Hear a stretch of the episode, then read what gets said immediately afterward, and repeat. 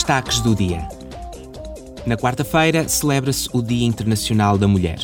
Este ano, o Parlamento Europeu centra-se nos aspectos da pobreza energética relacionados com o género. É mais provável que as mães e as mulheres solteiras tenham dificuldade em pagar as suas faturas de energia do que os homens solteiros. Tal deve-se ao facto de, normalmente, as mulheres terem rendimentos médios mais baixos e trabalharem, muitas vezes, em empregos mal remunerados, a tempo parcial ou precários. Em 2020, a disparidade salarial entre homens e mulheres na UE ainda era de 13%. Na semana passada, a Comissão dos Orçamentos aprovou o pedido da Bélgica para apoiar 559 antigos trabalhadores de uma empresa logística do aeroporto de Liège. Os trabalhadores devem receber 1,9 milhões de euros em apoios da UE que os ajudarão a encontrar novos empregos, a desenvolver novas competências ou a iniciar o seu próprio negócio.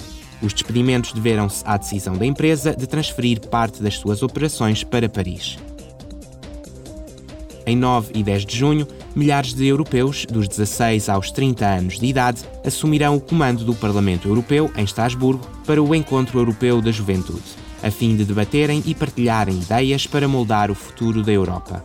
O prazo de inscrição para o evento já terminou, mas ainda podes garantir o teu lugar participando num concurso no Instagram.